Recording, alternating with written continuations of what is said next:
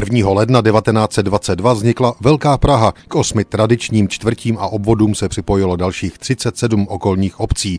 Z Prahy se stala skutečná metropole. Přes noc se zvětšila osmkrát. Snahy o rozšíření města selhávaly už od začátku 20. století. Jednání také zastavila první světová válka.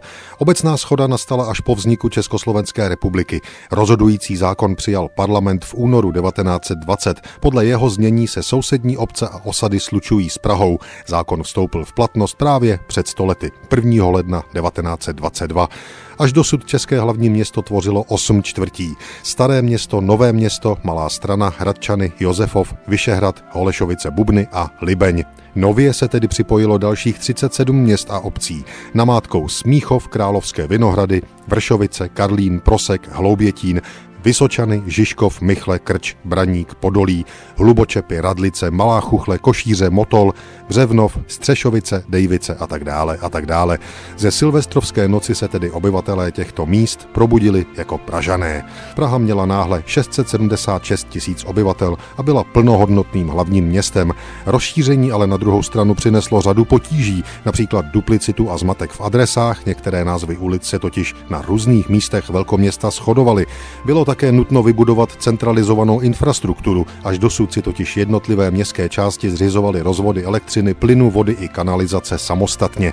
Vznik Velké Prahy tedy umožnil její budoucí rozvoj. Zastupitelstvo, které se se Starou Prahou loučilo 30. prosince 1921, hledělo do budoucnosti s velkým optimismem. Citujme z Lidových novin den poté. Dnešní poslední schůze pražského zastupitelstva byla slavnostně památnou, protože se jí zakončilo dlouhé a obtížné úsilí o scelení a zhmotnění hlavního města republiky. Doktor Baxa zdůrazňoval, že myšlenka Velké Prahy vyvstávala vždy ve velkých dobách. Právě před pětisty lety po smrti krále Václava IV. sloučila se tehdejší města Pražská v jednu obec, aby mohla lépe hájiti svého postavení a práv. Bylo to staré zastupitelstvo pražské, kde vznikla myšlenka spojiti všechny obce ve Velké hlavní město po způsobu Vídně a Pešti. Ovšem bezvýsledně. Velkou Prahu vynutila si teprve velká doba osvobození.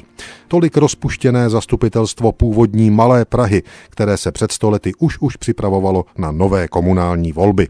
Hlavní město Praha se dosud naposledy rozšiřovalo do periferních obcí v roce 1974.